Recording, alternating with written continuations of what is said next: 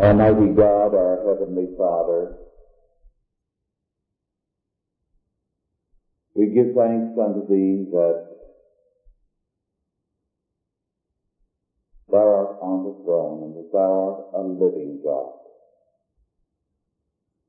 That we can come to Thee in the confidence that Thou dost not only hear but answer prayer. That Thy word is truth. Thou hast declared that Thou art our Savior and our Redeemer, our shield and our exceeding great reward. In this confidence, our Father, we come to Thee to submit ourselves to Thy word, to the discipline of Thy Holy Spirit, to the care of Thy providence. Guide us and bless us prosper us according to thy word, and make us ever faithful in thy service. In Jesus' name, Amen. Our scripture today is Psalm 60, the wine of astonishment.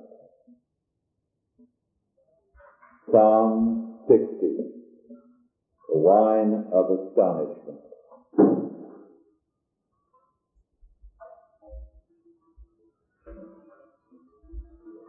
O God, thou hast cast us off. Thou hast scattered us. Thou hast been displeased. O turn thyself to us again. Thou hast made the earth to tremble. Thou hast broken it. Heal the breaches thereof, for it shaketh. Thou hast showed thy people hard things. Thou hast made us to drink the wine of astonishment. Thou hast given a banner to them that fear thee, that it may be displayed because of the truth of Selah. That thy beloved may be delivered, save with thy right hand and hear thee. God hath spoken in his holiness. I will rejoice. I will divide Shechem and mete out the valley of Succoth. Gilead is mine and Manasseh is mine. Ephraim also is the strength of my head. Judah is my lawgiver. Moab is my washpot. Over Edom will I cast out my shoes. Philistia triumph thou because of me. Who will bring me into the strong city? Who will lead me into Edom? Wilt not thou, O God, which hast cast us off, and thou, O God, which didst not go out with our army, give us help from man, from trouble, for vain is the help of man. Through God we shall do valiantly, for he it is that shall tread down our enemies. A great many people go to the Bible and are continually disappointed because their perspective is humanistic. They go to the Bible expecting a lot of sweet nothings.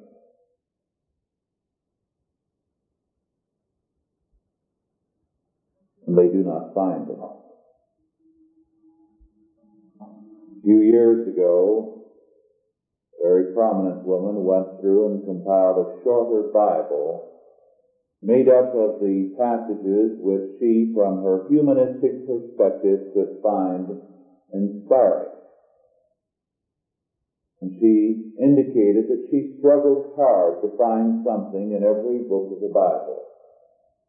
She came up with a scant 90 or 100 pages in large type, wide margins, and big spacing. And even then, she was misinterpreting and misunderstanding those passages which she found understand, uh, understandable and inspiring from her perspective. For such people, God, if He is admitted into their system, is merely an idea. The idea of the beautiful, the good, the true, something to stay up there and be inspiring, and otherwise to leave us alone. This is not the living God. God is either merely an idea, as he is for most people, or he is the living, reigning, overruling God. He speaks in his psalm. Verses 6 through 8 are a declaration of God's message through David to Israel. There are no sweet nothings in those three verses. Because Israel faced a catastrophe and God did not tell them, contemplate the beautiful, the true and the good, or sit in meditation and contemplate your navel and rise above the material things of the world. The living God is a God who acts. And instead of offering dying or spiritual men speak nothing, he offers action. This living God speaks through us, to us prophetically through Psalm 60, a psalm of David. The Hebrew superscription calls it a golden or secret or mystery psalm. One of six psalms so titled. Psalms 16, 56, 57, 58, 59, and 60. Psalms which are special and prophetic significance in understanding God's ways. In order to understand this psalm, it is necessary for us to examine its historical situation. 2 Samuel 8 and 1 Chronicle 18 give us the situation and the outcome. David had been newly made king. It had been a long, hard struggle for David, a struggle for survival, in which very few people shared. The nation, by and large, sat it out and was content to be silent under Saul's tyranny. Then David became monarch of the United Kingdom. And the people as a whole, without any sacrifice or any repentance on their part, were moving from tyranny to justice. But suddenly the picture grew totally hopeless. A triple alliance moved against David. Moab, Edom, and Philistia. From the west, from the east, and from the south. With Syria in the north becoming involved. Thus they had three armies in the field against them from three directions with a fourth planning to move against them from the north.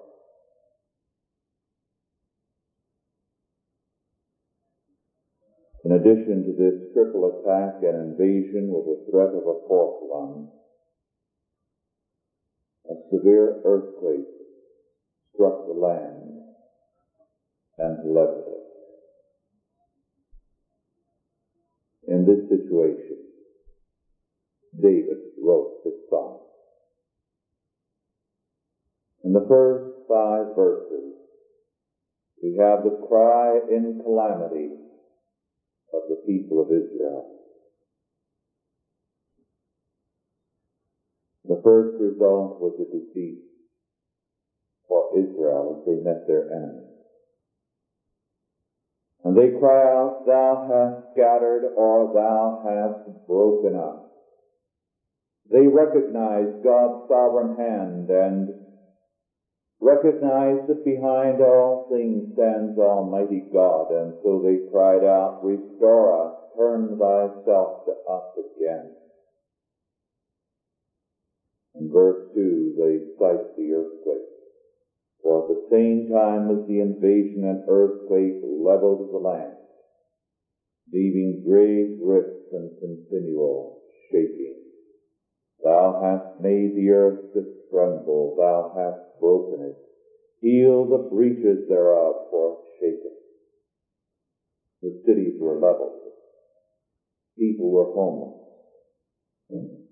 The ground was continually quaking and great wide rifts or breaches were on all sides as men contemplated the total catastrophe, a triple invasion and this devastating earthquake in horror. Except for the armies in the field, they stand a ruined nation. Then in verse 3, David declares, God has made them to experience hard things. He has given them the wine of astonishment, the wine of staggering to drink. They have been jarred out of their self-sufficiency and out of their sense of power. Their only hope is in God. For in themselves they have nothing. They are a ruined country. In the fourth verse, David declares that the banner of God's truth and His promises is their one hope and standard. They have all the promises of God's Word to the repentant and to the trusting.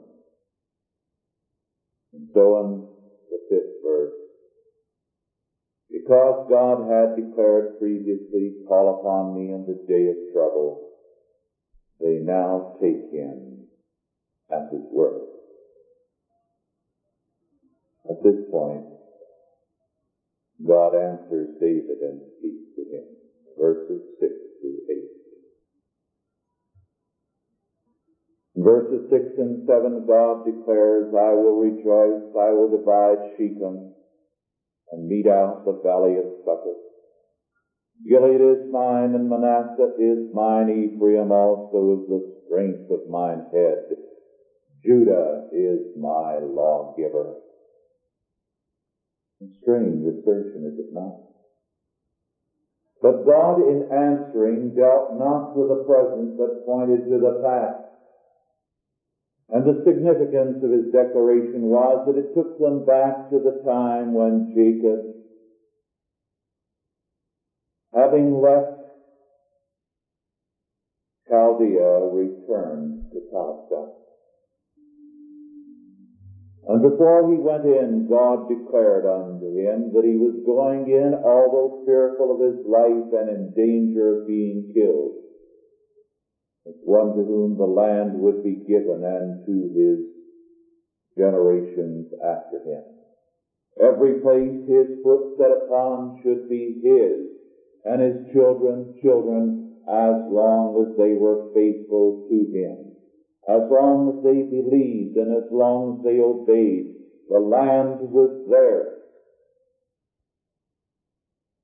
So he reminds them of Succoth, where Jacob stayed before crossing Jordan on the return. And of Shechem, where Jacob stayed on his return after crossing the Jordan and of Gilead and Manasseh, the east Jordan area, and Ephraim, the west Jordan area to the north, and Judah, the west Jordan area to the. These things God gave to Jacob and to his sons on condition of their faith and obedience. And by this God declares that he will only defend what is his own and what acknowledges him. Only those who acknowledge God's absolute power and sovereignty, for none else can claim his care. These things are mine, says the Lord. The earth is mine and the fullness thereof and I give to whom I will. And they retain it only upon obedience to me.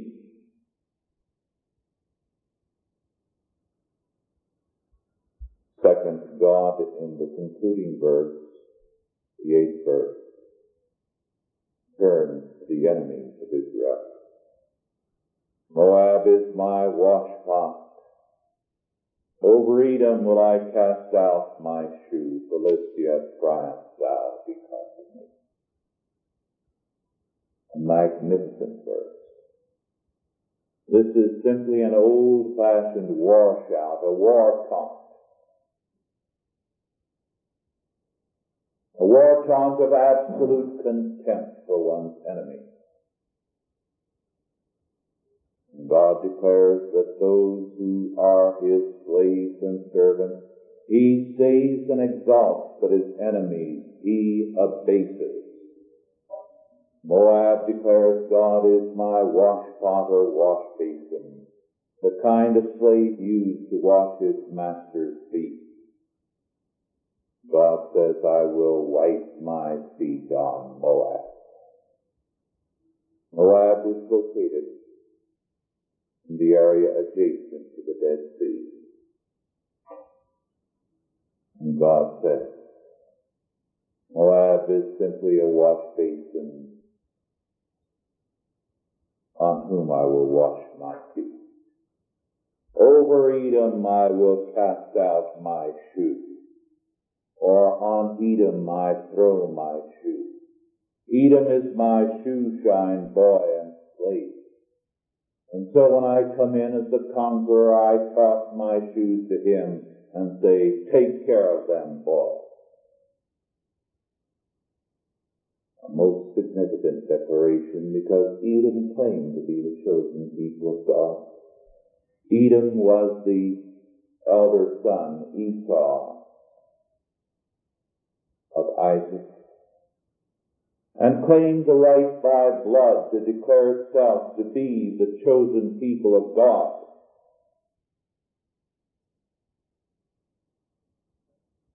But casting one shoe, as Ruth 4 verses 7 through 9 and other passages make clear, was significant and symbolic of disinheritance. God declares Edom is disinherited and is simply my slave.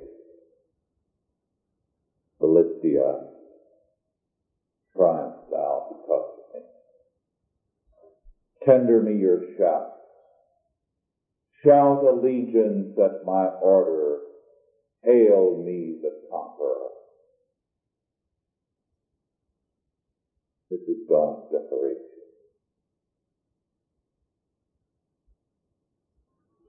With this, David then continues in verses 9 through 12 as they march into battle.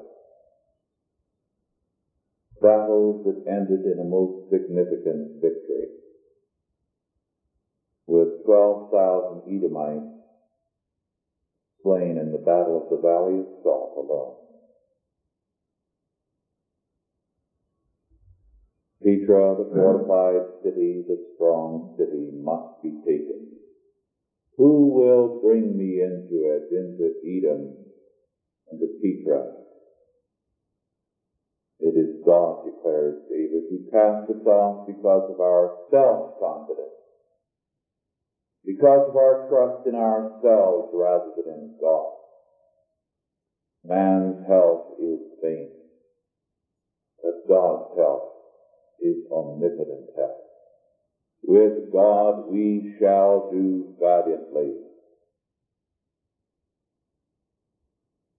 For he it is that shall tread down our enemies, treading or trampling was an emblem of violent subjection. This is God's answer. Not an answer of sweet and noble thoughts. There are many false religions abroad that give you reams and reams of literature filled with sweet nothings, noble thoughts, noble ideas that amount to nothing.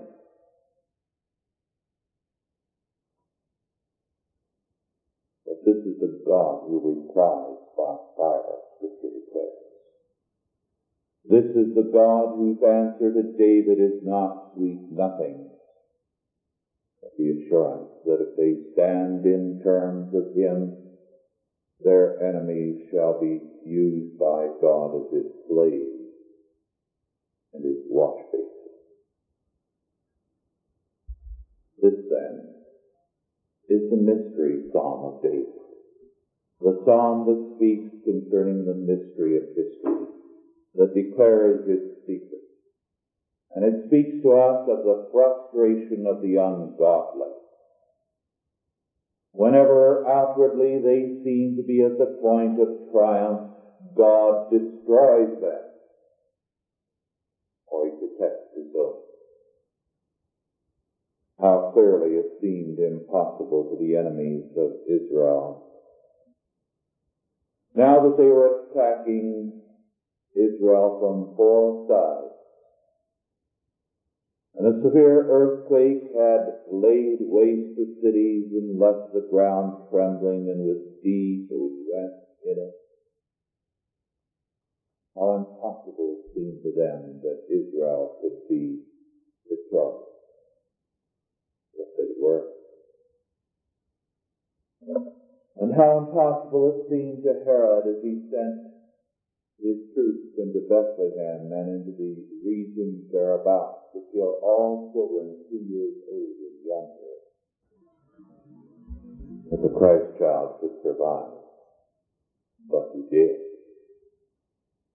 And how impossible it seemed to the Sanhedrin as they crucified Christ and mocked him. That this one should be their judge and destroyer when he rose again from the dead. But he did.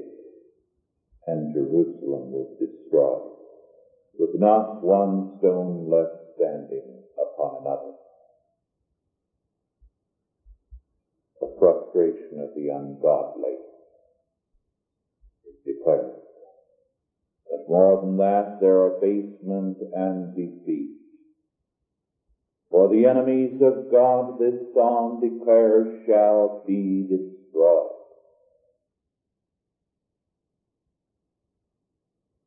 The first two enemies cited, Moab and Edom, have a significance in Scripture, a typical symbolic significance. These two were related peoples. They spoke almost the same language as the people of Israel. They claimed to be the true chosen people. And we know that the Herods, for example, claimed to be the messianic line. More than one Herod claimed to be the true Messiah. So they stand for those who in every age claim to be the true people of God, but are not. For theirs is only an outward claim of blood or of form, as it is of Jews and of modernists and unbelievers who are within the church. For as Paul declares, the true sons of Abraham are those who share his faith. And so God declares, this is the destiny of the false church, of the outward church, of those who claim outwardly to be the chosen people of God.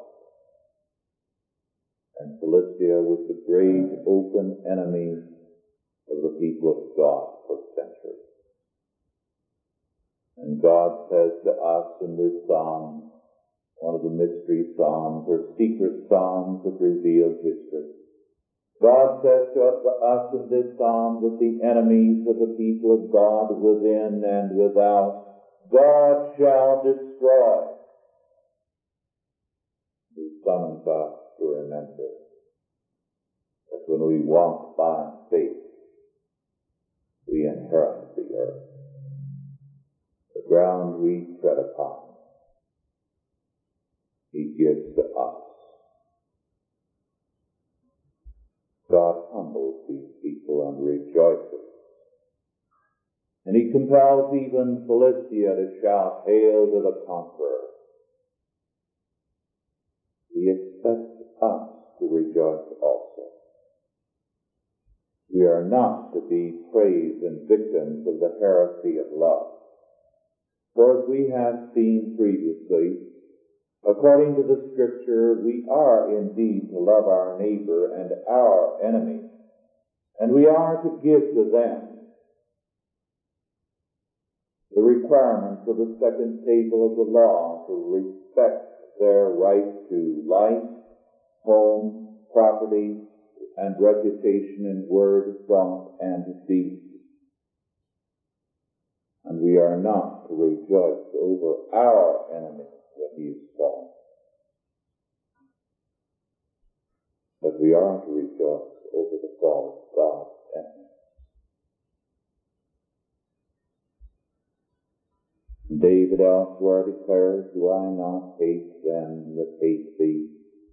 Yea, I hate them with a perfect hatred. And God rejoices at the downfall of his enemies which he decrees. And he summons us to rejoice also. For he is the living, reigning, overruling God. And we are to rejoice in his handiwork. When men are guilty of high-handed evil striking at God's law, God moves against them in judgment and rejoices as he defeats them. And we are required to rejoice with him. Therefore, as we face the world not unlike David, and as we face the threats of the enemies within and without, this song speaks to us. And its declaration is very simple. First, prepare for God's victory. And second, rejoice in God's victory. Let's pray. Our Lord and our God, we thank Thee that Thy word unto us is not the sweet nothings of humanists, but the word of the living God. And we thank Thee that Thy word is true, that Moab, Edom, and Philistia are now dust and ashes, only a memory. And the enemies that confront us today shall soon only be a memory. For thou, Lord, art the living God. Thou shalt make of them thy washpot, thy slaves, and thy conquered people who must hail thy triumph. Give us faith, therefore, to prepare for thy victory and to rejoice therein. In Jesus' name, Amen.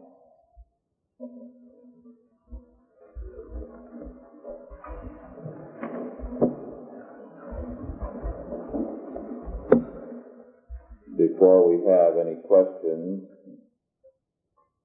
I promised to give you the information on the book on the healing of tongues and the modern tongues movement. And the title of it is The Modern Tongues and Healing Movement.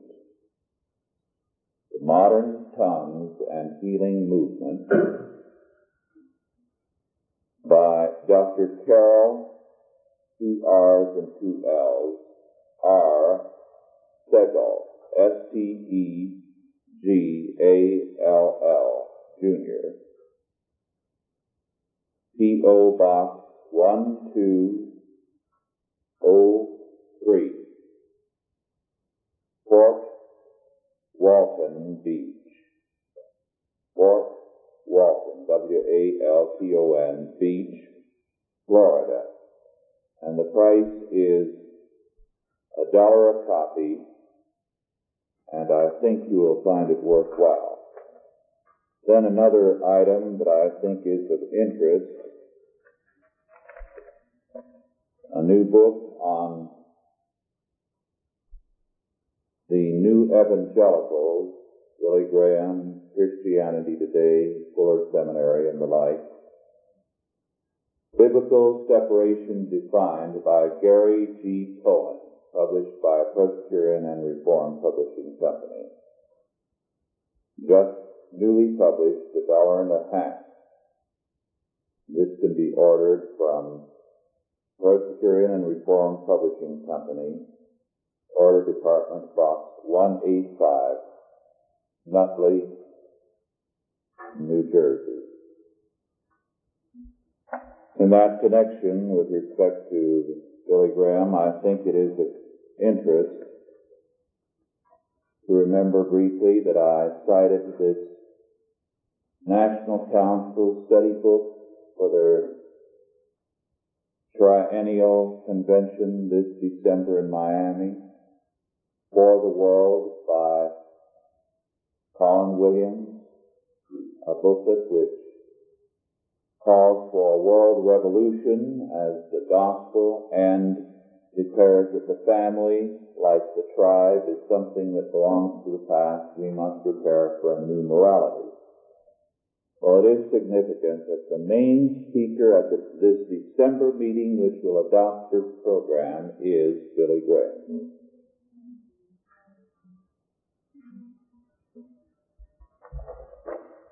This is known as compromise. Are there any questions now? Yes. Uh, there's a, a young people cleanup thing on television all this week. I don't know whether you saw it. Yeah. Done by Mara Leon and uh, with people and very humanistic and it has uh, Pat Boone, DNC, John Wayne, and uh, sitting Disney and it was sponsored by Patrick Sterling. Uh, Shift Racing Company. And I understand he's also supporting Synagogue. I wonder if you had a comment on Mara Leon. So moral rearmament is moral disarmament. It is anti-Christian to the core. Its basic basis is one world religion. They were very patriotic, very nationalistic. Yes. Before they Christians were Jews. No, that fits in with moral rearmament. It is patriotic in every country because it believes in one worldism, and its attitude is encourage every people to love their country, but also to love uh, every other country as well, because they want the one world order and the one world religion, basically. They had a song about Joan of Arc. Yes. Oh, yes. Yes. in relation to this moral rearmament, an acquaintance of mine said, well, doesn't God tell us to be brothers and watch for each other? Now, I couldn't answer this clearly when I was making this point. And uh, apparently God, God does tell us to help our brothers and try to understand. Yes, but the Bible also defines who our brothers are. They are our fellow believers. We are never told that the ungodly are our brothers. In other words, there is a special kind of relationship with our fellow believers. And our Lord said that we, He was closer to those who were believers than to His own family, because at the moment that He made that statement, His family, His mother and brethren and sisters were not believers. And so He declared, they are not my family, those who believe in me and who hear me are my family. Now, we are to be charitable and law abiding in our relationship to the world, but we cannot speak of the brotherhood of man. This is not at all biblical. It is anti-biblical. You hear all kinds of weird things about what is in the Bible, uh, things that are never there. And Amazingly, the other day I ran across the same thing with regard to the Constitution by a National Council of Churches writer. He spoke uh, very feelingly about the great passage in the Constitution which speaks about equality and that all men are created equal. Well, there's not a word of that in the Constitution. He hadn't bothered to read it. Yes, it's in the Declaration of Independence, and it was taken from the Virginia uh, Bill of Rights, and in its meaning as it was intended in both documents, it was speaking in particular of those who were citizens of the country, so we cannot put a universal construction on it. They didn't at the time because they certainly didn't include the Negroes. They didn't even count them as citizens or as anything but property. So you can't give a meaning to the word that they did not at that time put upon it. So, uh, to follow along with this brotherhood, are we not advised or are missionaries uh, obviously, or we assume that they, they sent to a foreign country, particularly among primitive people, they would not have heard of uh, at least the Christian word of God. Right. Yes, we are summoned to carry the gospel to all people. But this is another thing than counting them as brothers. We are offering them the opportunity to become brothers with us in Christ. But we know that they are actually our enemies until they are converted. They hate God and they hate us. And this is the reality that you have to face when you deal with unregenerate people. Because we have become so humanistic that we don't want to face the truth about men. And we fail to realize that the peoples of the world are not like us. We have, even our unbelievers in our midst have in their background centuries of Christianity and have grown up in a Christian culture and a Christian environment. But I think if I began to tell you some of the ordinary facts of life which the tourists don't see, but which you find in anthropological books, many of which are under lock and key at university libraries, about some of these people, all of you would become so offended you would never return. But these people are moral monsters because they are unregenerate. They hate God. They hate everything that you and I consider as decency. And this is bred in them from countless generations back. These people are not our brothers. But we hope by the grace of God they will become brothers and we extend to them the gospel. I would say these people who talk most about brotherhood are usually those who have it the least. And that's why I was delighted uh, just recently when George Crocker dealt with this liberal double talk in one of his columns. How many of you saw that column? Well, I think I'll read it because it is choice. This is George Crocker's column for May the 22nd in the Examiner, Sunday Examiner. Once a week his column appears. Prejudice? Not at all. Why, some of my best friends are liberals. I mean, they talk liberalism. I mean, I am invited to dinner parties at which charming people certify their own credentials as liberals. This is done by dropping into the conversation the stock cliches about ghettos and by going on record in favor of forced integration of public schools in residential areas. There was a gentleman who was sipping a cocktail and munching hors d'oeuvres as he expounded on the need to close the cultural gap. Integrated housing was the answer, he thought. If different races live in the same block or apartment house, they will observe how others report themselves and all inequalities will tend to disappear. You have a good idea there, I said. Think of all the people who could benefit by watching how you and your family report themselves. What a shame that your home is tucked away in Hillsborough. Now, Bill, I nominate you to lead the way. He glared at me as though I had struck a low blow. There was a lady at my right at dinner who spent the entire solid course telling me about an article she had read. The author, a sociologist, had explained why de facto segregation in the schools must cease. In a mixed classroom, the less bright children are stimulated by the bright ones, but the latter are not slowed down at all. The culturally deprived ones, it was her term, not mine, acquire better habits by emulating the ones from better homes but the latter are not led into worse habits by associating every day with the farmer. Psychology has discovered this, she informed me. Yes, yes, I said I am familiar with the theory. She was chewing a piece of Belgian endive. My tone seemed to disconcert her. The tempo of chewing decelerated, then stopped. Do you dispute it, she asked. Tell me, I replied, don't you think the theory should be tested by the people who advocate them, not by people who don't believe in them? He put her fork down. Now I know what you're getting at. Yes, we do send our son to a private school. We can afford it, and, well, I don't say it because I'm the mother, because the pediatrician has said it from the first.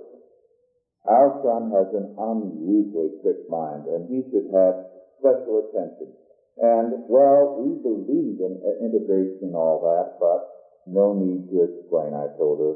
The Kennedys never do, nor the Roosevelts, the Scrantons, the Lindsays, nor a thousand other rich liberal plans I could name.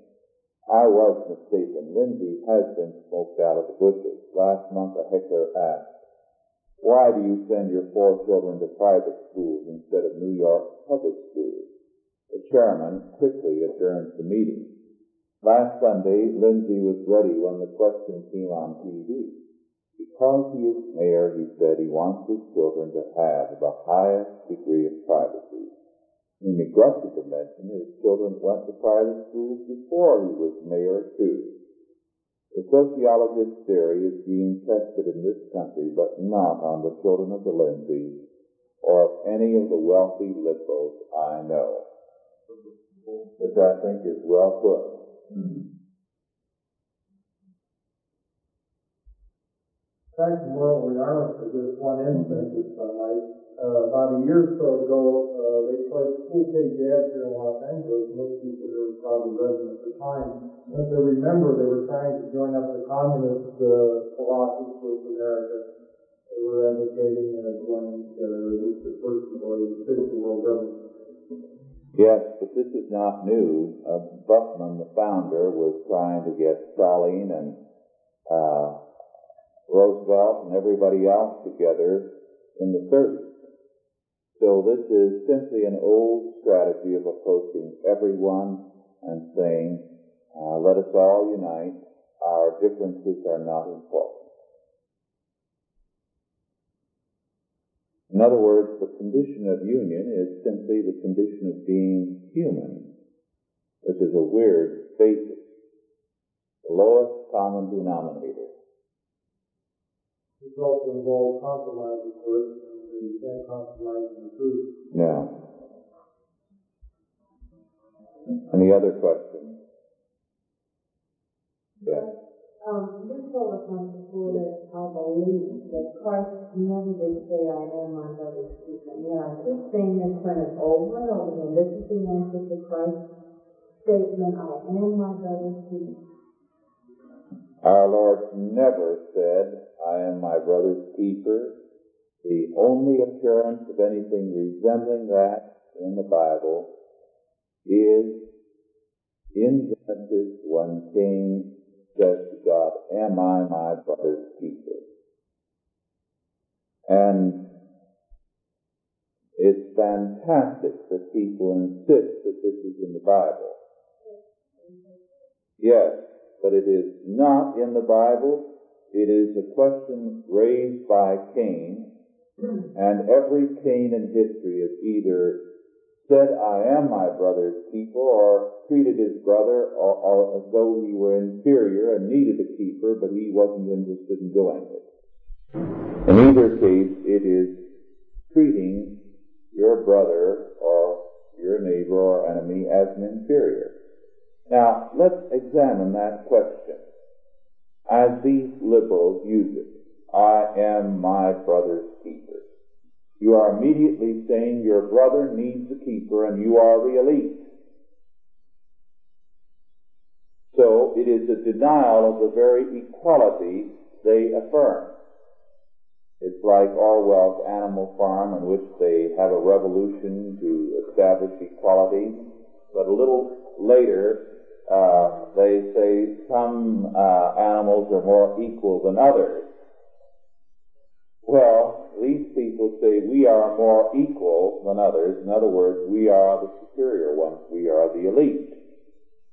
And because we are our brother's keeper, we have the right to keep him. So this becomes a justification for ruling the rest of us for their welfare. It's a thoroughly demonic assertion. The next time anyone says that, just challenge them to find it and uh, tell them it isn't there and they are liars if they claim it is, or fools to believe that it is in the Bible. I just got it written up, I didn't hear anybody say it, know. It's often said too. Yes. Uh, can you tell where, or tell me where people get the idea that they will say, granted, Christ, uh, God and Christ are white. Now, then after that, they were not white. Was it because of those days where people of uh, their skin, a different color or something? The reason I ask is uh, this is an older man that keeps saying this, that uh, sure Christ is white, but beyond that, all of your people came from Negro. Now this is uh, been talked about so much and on Your primary. Yes, and this older man keeps getting up, this Negro man, and he claims he knows his Bible from beginning to end. But where does this, where does that thought come from? I don't get the, uh, Well, he I- said Cain's wife was from the land of Nod, which was a Negro country, and so all Cain's children were Negro, and Noah's wife was a Negro, and all all of Noah's three sons were Negro, and they all had Negro wives, and so we're all descended from Negroes, you know. That's, this is his Well, theory, I guess. He said the- the Bible says the Bible doesn't say a thing. It doesn't say that Cain got his uh, wife from the land of Nod or any such thing. Well, I couldn't find it. I was and I They've written their own Bible. I think the answer to this is Solomon's answer, answer not a fool in his folly. Because if we spend all our time answering all the nonsense that people talk about, we won't have time uh, for the truth. this is true, but there is a white, an older white man from the south that says the very same thing. He goes on the same theory. Now, I've heard him uh, on TV two or three different times. Well, it just goes to show you what TV has become. That's all. Well, you know, it's confusing, especially the people uh, that don't go back and try to find it in the Bible. Yes, but the point is, uh, people believe what they want to believe. And people who are ready to believe nonsense like that without going to the Bible are not really interested in knowing the truth about the Bible. So that there are always, the Bible says, itching ears that are hungry for every kind of nonsense. So I wouldn't worry about that sort of thing and Well, who when believes it. I, well, I said, I can't find it in the Bible. I said, I don't know the Bible too well, but I said, I found things where I think that it would be, if it was going to be in the Bible, and I said, I can't find it. Yes, and tell them that uh, they are foolish to believe such nonsense. Well, this has been going on for a number of years. Yes. Well, that's true, but you see, there there's a lot of nonsense going around, and some of it very, very extensive. But we shouldn't waste our time, and people who do believe that, we shouldn't bother with them. Now, there are people, and this is very widespread in case you haven't encountered it, who believe that the earth is hollow and there is a civilization living deep down inside the earth. An Admiral Byrd supposedly discovered it, and this is all classified knowledge. Of course, this first uh, came up about, oh, I think in the 1880s or 90s was the first time this was propounded. Only then the opening was up at the North Pole. In the newer version that's going around, the opening is at the South Pole. And you'd be surprised how many fools they find who are ready to go along with that. And, uh, anyone who wants to believe it is the, my answer is get out from their presence as fast as you can because they're a fool. And you can't rub against pitch without getting tarred. You can't involve yourself with a with a fool without becoming with a fool without becoming foolish. So leave fools alone. It just gets you involved in all kinds of nonsense. And Well, I'd rather not. I don't mind. I know. I I insult them. That's what I do. that takes care of it. They don't bother me. I know. I, for a long time, I was the soul of courtesy, but uh, I found that it didn't work. They only kept taking advantage of me by the hour, and the more courteous I was, the more I was imposed on. So I thought, uh, if this is what courtesy produces, then uh, there should be some plain speaking. So I fell them off, and uh, it worked. I've done it with other subjects and it works. But, uh, I, I don't know, I thought, well, I shouldn't be too rude about it. Yes. Wouldn't it be smart to use the opponent's tactics and just say, where in the Bible do you find it? And they change the subject and they say, where in the Bible do you find? Yes. Tell me what page, what chapter, what book. Right. Put them on the defensive. Yes. Except that I've found too, with some, they'll pick up a passage which doesn't mean anything like that and prove uh, to their satisfaction that it means what they say. You run across some weird ones sometimes, and I, I just have no patience for them anymore. I wore out my patience about ten years ago. Yes. Sometimes, however, you get against a clever one, and the argument is very pernicious in that uh, it's a leading uh, question, uh, would be nonsense to some other type of person, but sometimes they use this because, uh, for instance, our British Israel friends, uh, in quotes, stumble over this one and they try uh, with all valor to prove that uh, God and Christ were white because their point is that uh, you're born into the kingdom of Israel if you're a white man. Well, you just as bad as if the black man's argument. Mm-hmm. And so if you stumble into this thing and uh, and don't come up with the right answer, you're wrong. Sure how you get this approved. I never waste time on any British Israelites because anyone who believes such nonsense is not going to believe the truth. They are psychologically, mentally, emotionally, morally geared to believing a lie. And you can only hope that God will jolt some of them, because there are few of good sense among them, out of it eventually. But most of them, they're not worth wasting time on.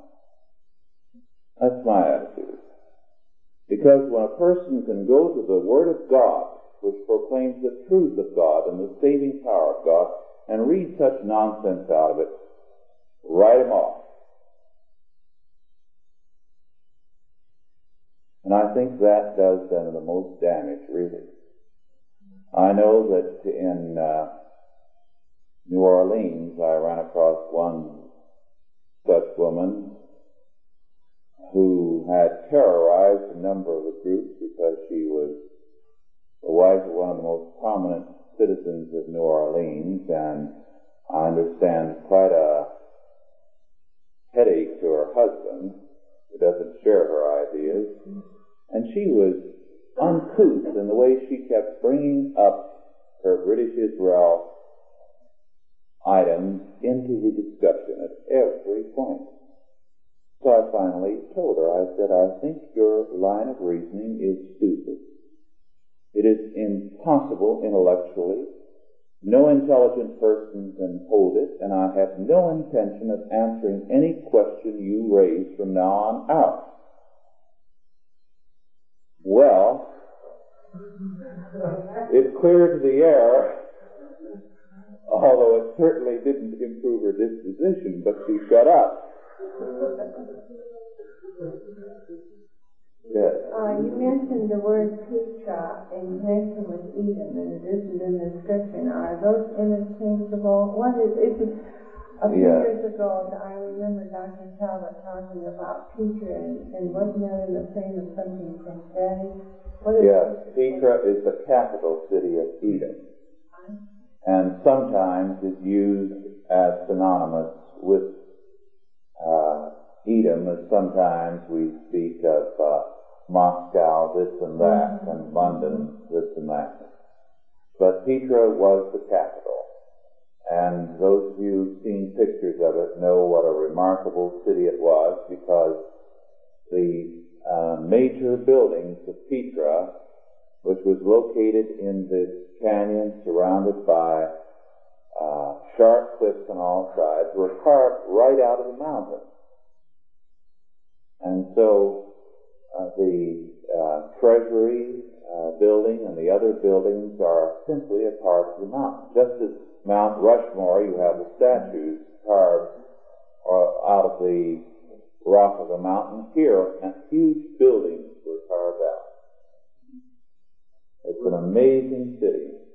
I'll have to look that up again. Is there something in prophetic uh, things about the No. No. Was they excavated it? That Yes, the significance of Moab in Scripture and of Edom is, I indicated, they represent those who are outwardly within the church but are not of the church, who claim to be the church, as it were. So that Ezekiel does deal with them in that sense. Ezekiel in particular. But uh, Edom is around us today. The National Council of Churches is one branch of Edom. And those bishops like Pike who claim to have the apostolic succession and therefore they are true bishops of God, they are Edomites. Did they know what you were talking about when you called them the Syrians? Yes, they would reject it totally, but they would know what I was talking about.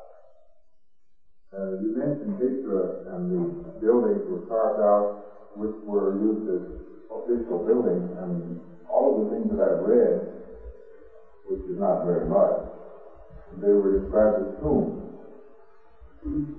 No, these were uh, official buildings, a temple, treasury, and other buildings. Huge things, the whole mountainside, the whole cliff.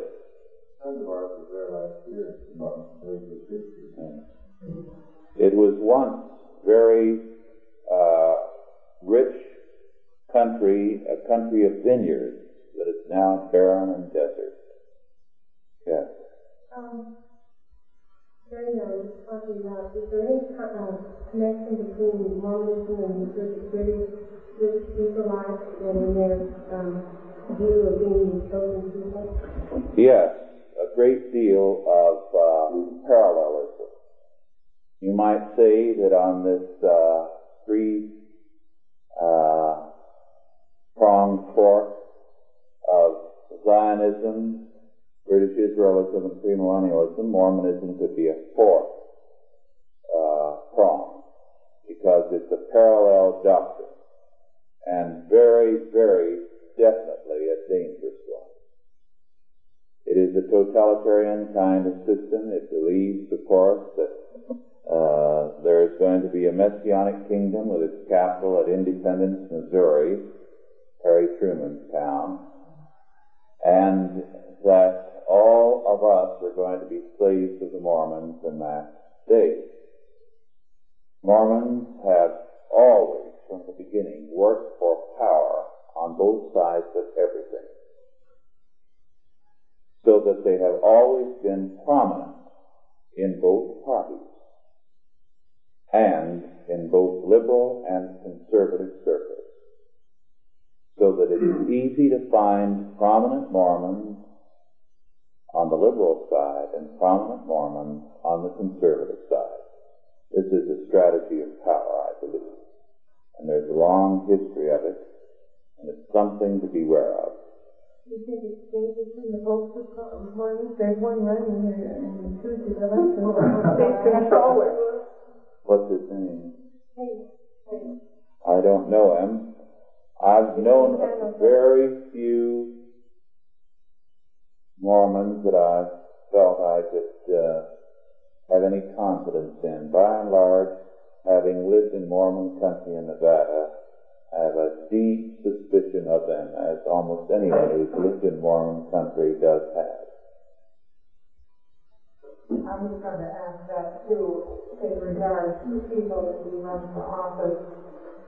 Uh, some people would say, well, what's so embarrassing by asking their religion on, you know, but again, it's quite important because of, uh, you know, their background and then what they believe in.